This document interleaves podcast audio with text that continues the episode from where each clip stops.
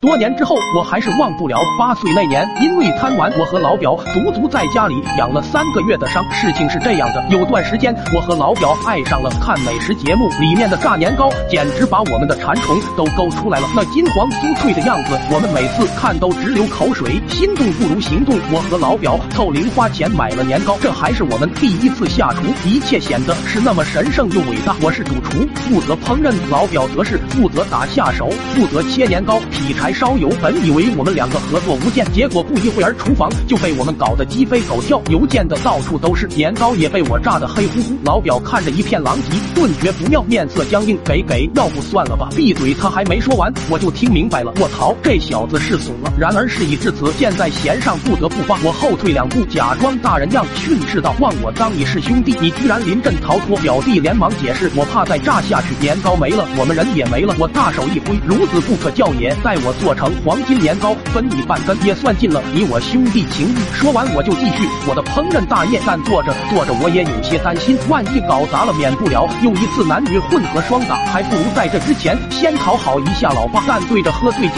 睡得跟死猪一样的老爸，做些什么才有用？我左思右想，突然灵机一动，脑子一抽，想起来在大城市读书的表哥说过，说城里有个蒸桑拿的地方，只要在屋子里加热，就能缓解疲劳，神清气爽。我看着熊熊。燃烧的柴火，下定了主意，就这样办。我把家里的烧烤炉搬到了老板的房间，把柴都堆在上面。为了保持桑拿房的特质，我还把老爸房间的门窗都关上了。一切准备就绪，我划了火柴，点起了炉子。房间的温度渐渐提高，不一会我满头大汗，衣服都湿透了。躺在床上的老爸更是热汗连连，一脸享受。随着火势越来越大，老爸的表情逐渐变得狰狞，我也快要受不了了。正准备离开这个桑拿房，留老爸一个人慢慢。享受，没想到我刚出去不久，就听到了老爸的怒吼声，我吓一跳，忙进房间看。此时的老爹脸色憋得发青，嘴唇发紫。我心想，表哥也没说还有这功效啊！我慌的连忙找水灭火，结果一个不留神拿成了油，火势一发不可收拾。我已经在摇曳的火光中